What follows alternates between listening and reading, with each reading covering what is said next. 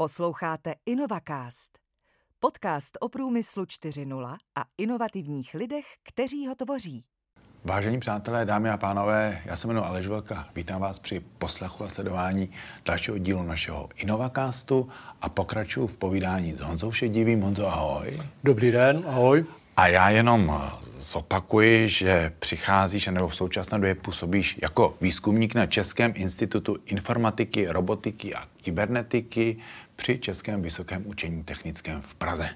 Když budeme zkráceně používat tak cirk anebo čirk. My jsme si v minulém dílu povídali trošku o těch tvých peripetích předtím, než jsi přišel na zpátek na, na ČVUT, eh, že jsi dělal v zahraničí, čemu se věnuješ a tvým hlavním oborem je rozpoznávání řeči a jenom pro mě jako neznalce této věci, jak se spolu rozumí umělá inteligence a rozpoznávání řeči? Je to nějaká podmnožina nebo Jasně, já bych tě nejdřív trošku opravil, protože neřekl bych, že hlavním oborem je pro mě dnes rozpoznávání řeči, to bylo kdysi. Já se, se teď spíš posunul do něčeho, čemu se říká eh, zpracování přirozeného jazyka což eh, využívá... To si musím zapsat. No, to si musím zapsat. NLP, Natural Language Processing. Mm-hmm. A eh, to je eh, disciplína, která v sobě zahrnuje práci s jazykem, ať už teda v mluvené nebo v psané formě. Protože pokud je to mluvená forma, tak právě prostřednictvím rozpoznávání řeči se přes skonvertuje do psané podoby a s tou psanou podobou my potom pracujeme. Honzo, jak jsme daleko? Protože já vím, že asi před eh, dvěma lety jsme se pokoušeli eh, získat nějaký software právě na přepis, opět hmm. češtiny, hmm. tentokrát jsme u češtiny a diakritiku. Jak jsme daleko třeba s eh, úspěšností přepisu mluveného slova do písemného? No, samozřejmě velmi záleží na tom, kdo je mluvčí. Eh, pokud bude do toho stroje mluvit třeba profesor Hilský, tak to bude fungovat pravděpodobně na 100%. Ale řada lidí neumí diktovat, jenom si to myslí, že umí diktovat, neříkají věty, v kterých, v kterých jsou tečky, eh, neříkají věty eh, tak, aby bylo jasné, kde je čárka a tak dále. Navíc zadrhávají řada lidí v projevu, a to slyším v rádiu dnes a denně, dělají, e, jak jsem řekl, e, a všechna tato eh, rušení eh, tomu rozpoznávání řeči vadí. Takže záleží na tom, jak kdo mluví. Někteří mluvčí dosahují vynikajících výsledků, jiní mají problémy. Dalším takovým problémem, s kterým se setkáváme, jsou například slova, která nejsou běžná, což jsou třeba názvy firem, zejména akronymy nebo názvy lokací, eh, samozřejmě cizí jména, když se někdo jmenuje Ponany Gopala Krishnan, tak eh, to je pro eh, český rozpoznávač řeči něco, co slyší jednou za uherský rok, kdybych to tak v úvozovkách řekl. Takže, ale to, co je úplně ten největší problém rozpoznávání řeči, je okolní hluk nebo ozvěna, například v kostele nebo v místech, kde je veliká ozvěna, tak eh, tam to rozpoznávání řeči má problémy. Samozřejmě všechny firmy, které dělají rozpoznávání řeči, se s tím snaží bojovat, takže eh, některé telefony mají dva mikrofony, jeden ten mikrofon snímá ten hluk, druhý ten mikrofon užitečný signál a ten hluk snaž, se snaží pak z toho užitečného signálu odečíst a, a tak dále a tak dále. Dělá se řada triků, aby ten hluk vadil co nejméně. Zeptám se ještě, jak významná je ta diakritika česká, protože se říkalo, že přece jenom v angličtině je vzhledem k tomu, že zaprvé je větší množství eh, lidí na světě, kteří hovoří anglicky, tak jsme na tom trošku lépe než v té češtině. No, eh, Nebo to už není to, pravda?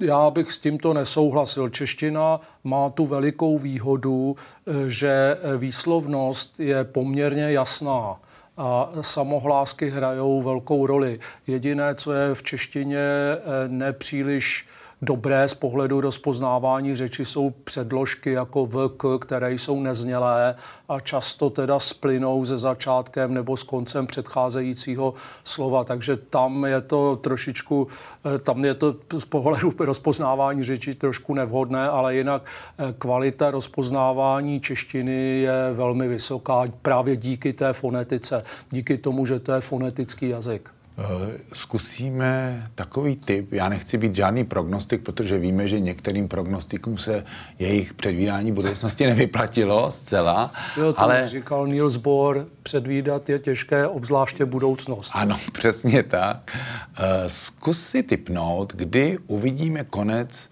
překladatelů a tlumočníků jako profese. Už se nám to opravdu blíží? No, tak eh, záleží na tom, eh, co se překládá, že? protože samozřejmě, eh, když budu překládat třeba manuály na robota nebo manuály, já nevím, k ledničce, tak tam už dnes překladače dosahují vysoké kvality. Nicméně přeložit Shakespearea to vyžaduje studium celý život. Ano. Takže to, co považujeme za umění, tak to si myslím, že eh, tam ty stroje, jestli tam někdy vůbec dospějí, tak to jsou spíš století než dekády.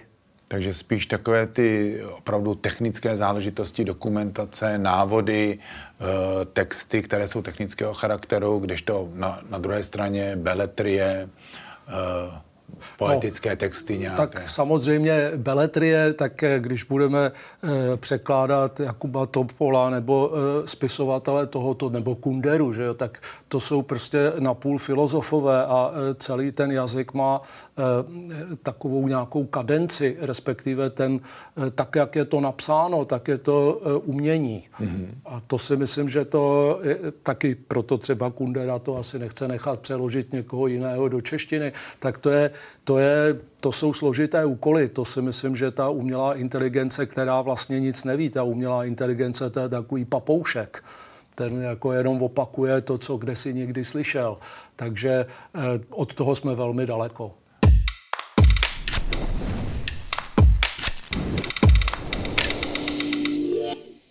Ty vidíš uh, za úspěšný začátek toho, kdy já se bavím s mojí tchyní, která hovoří do telefonu maďarsky, já hovořím česky, oba dva si rozumíme.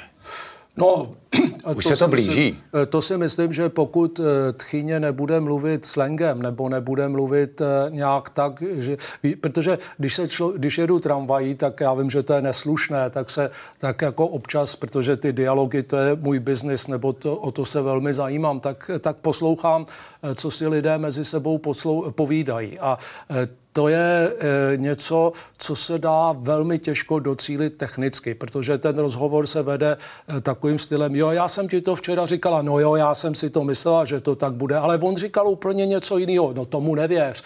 A takhle ten dialog jede a když to člověk poslouchá, tak vůbec neví, o čem mluví protože je tam kontext a ten kontext je dán nějakým předchozím setkáváním nebo vůbec životními událostmi. A pokud tento kontext člověk nemá, tak eh, neví, o čem ten dialog je. Podobně to je třeba ve filmu. Že? My jsme si mysleli, že budeme používat na internetu, existují skripty třeba k seriálu Přátelé, který má, já nevím kolik, spousta dílů. Mysleli jsme si, že použijeme tyto skripty pro trénink našich strojů na dialog. Ouha, to nejde. Jak tam chybí eh, ta videosložka, tedy eh, to, jak se tam ty lidé pohybují, tak se ztrácí kontext a ten text eh, není vtipný, nebo ten text eh, nevyzní tak, jak to vyzní v té televizi. Samozřejmě ještě, když to člověk čte, tak vidí, jak je to vyumělkované, tedy v uvozovkách, prostě ty dialogy jsou vymyšlené tak, aby to zabíralo. Mm-hmm. Takže spíše pro někoho, koho neznáme, by to mohlo fungovat úspěšně. Já se chci s někým spojit, koho neznám doteďka, musím mu vysvětlit všechno, kdo jsem, jak se jmenuju, co od něj chci, tak tam si myslím, že by to možná mohlo fungovat. No, když by to bylo, dejme tomu, na e, nějaké e, lince, e, kde se pomáhá zákazníkům s opravou modemu, nebo e, kde se řeší nějaké věci e, takového e, typu, e, kde je nějaký cíl, e, kde se ví, kam se má dospět, tak tam si myslím, že to bude fungovat bez problémů. Nebo když se bude, řekněme, dohadovat eh, něco, já nevím, třeba nákup výrobků a budou se ptát na různé vlastnosti a tak dále, tak eh, to fungovat bude. Ostatně vidíme dneska na řadě stránek eh, internetových obchodů, boty a ty, myslím teď teda stroje, nemyslím, že by ano. obuv. Jo, a ty boty s těmi zákazníky konverzují, takže dovedu si, nevím, jestli to už existuje, ale dovedu si představit nějakou mladou manželku, jak sedí doma a kouká na tablet a říká, a máte ty boty také v červeném? A takhle jede skrz ten obchod a vybírá si, co by si koupila. To si myslím, že buď toto už existuje, anebo od toho jsme velmi blízko. Ještě mi řekni, když jsme toho u toho Natural Language Processing, jak jsem si tady napsal NLP, co je vlastně největší aplikační výzva tady v té oblasti? K čemu vůbec směřujeme? Co se snažíme vyvinout? Čeho chceme dosáhnout? Nebo je toho více?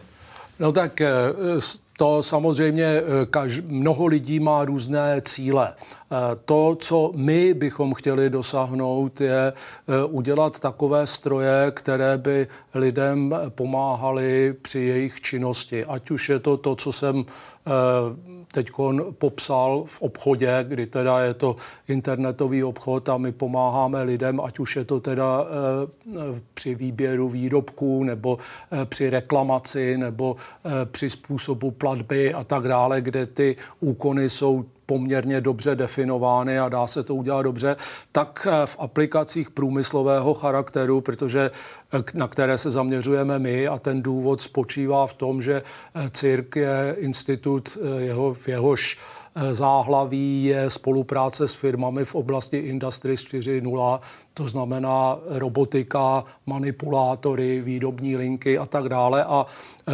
dnes e, robotika je naše záchrana, nebo respektive všechny firmy pracují tím nebo snaží se svoje systémy co nejvíce automatizovat, protože pracovníků je čím dál tím méně. Notabene pracovníků, který, kteří mají dostatečné technické vzdělání, kteří mají eh, tu digitalizaci už zažitou.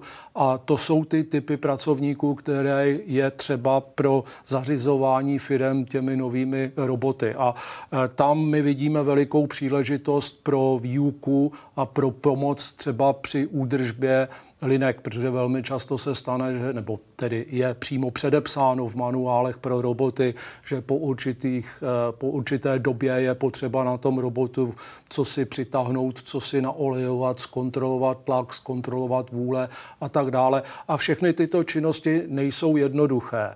Takže eh, to, co my se snažíme dělat, jsou stroje, které vedou s uživatelem dialog, který pomáhá eh, těm pracovníkům eh, na těch výrobních linkách eh, tyto problémy řešit. Takže krok za krokem jim říká, co mají dělat a oni postupně ten stroj, buď to mačkají knoflík, nebo říkají mhm. hotovo, co dál.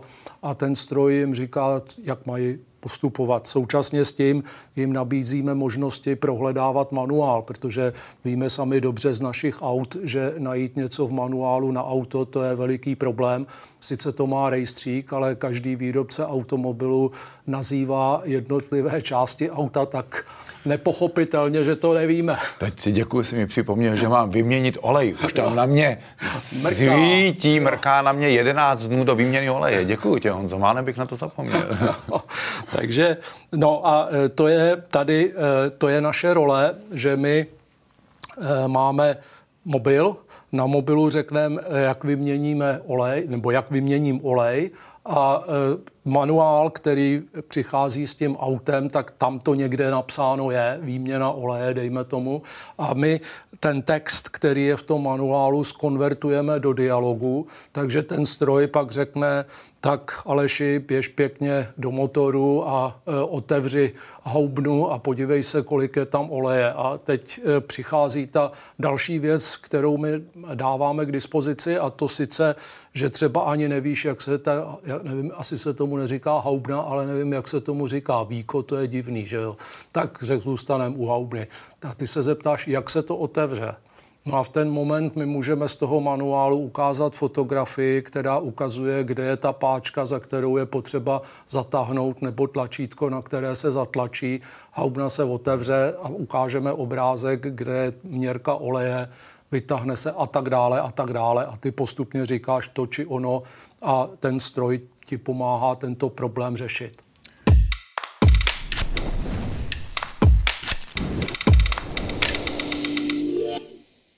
Mám tady, Honzo, ještě jednu poznámku a to je Alexa.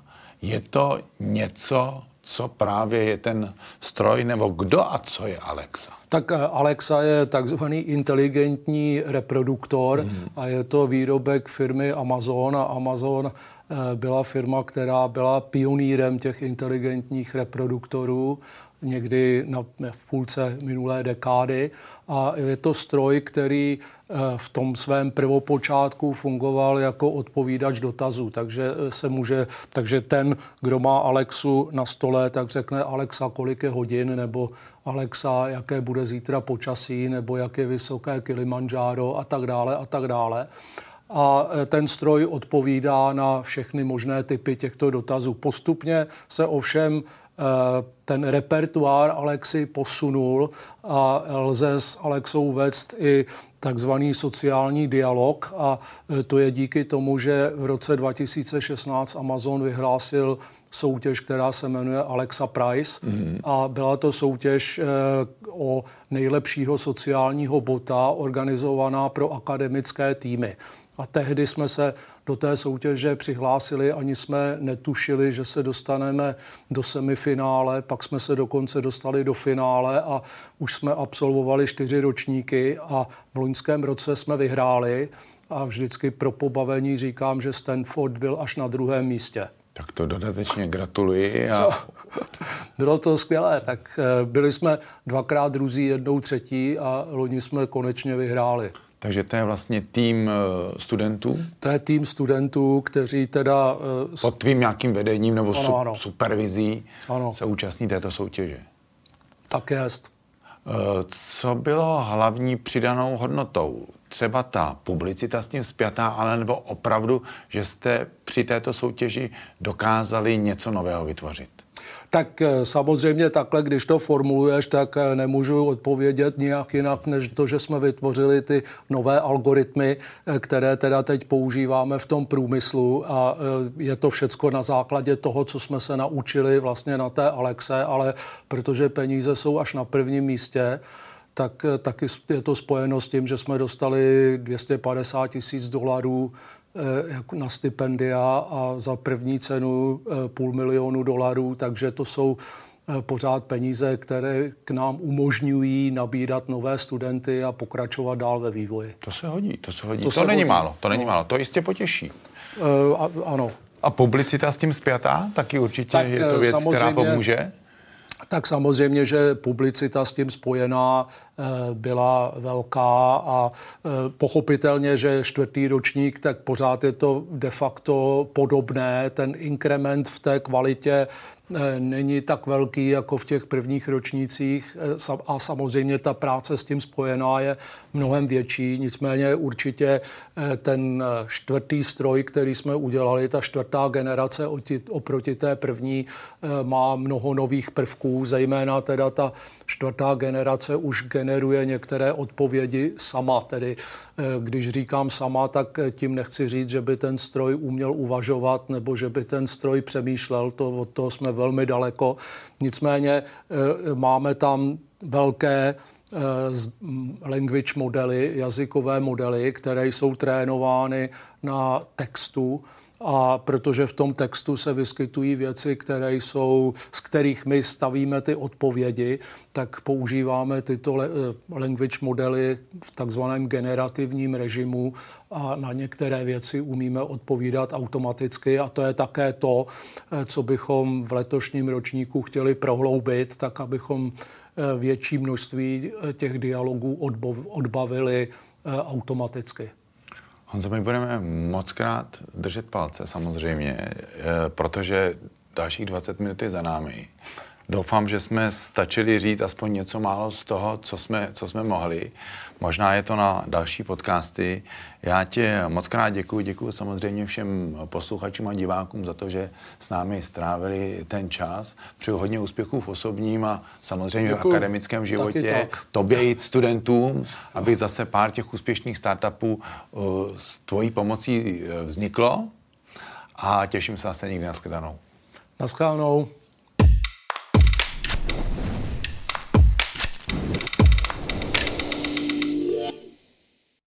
Držte krok s budoucností. Pořádáme pro vás odborné workshopy, semináře a školení s tématikou Průmyslu 4.0.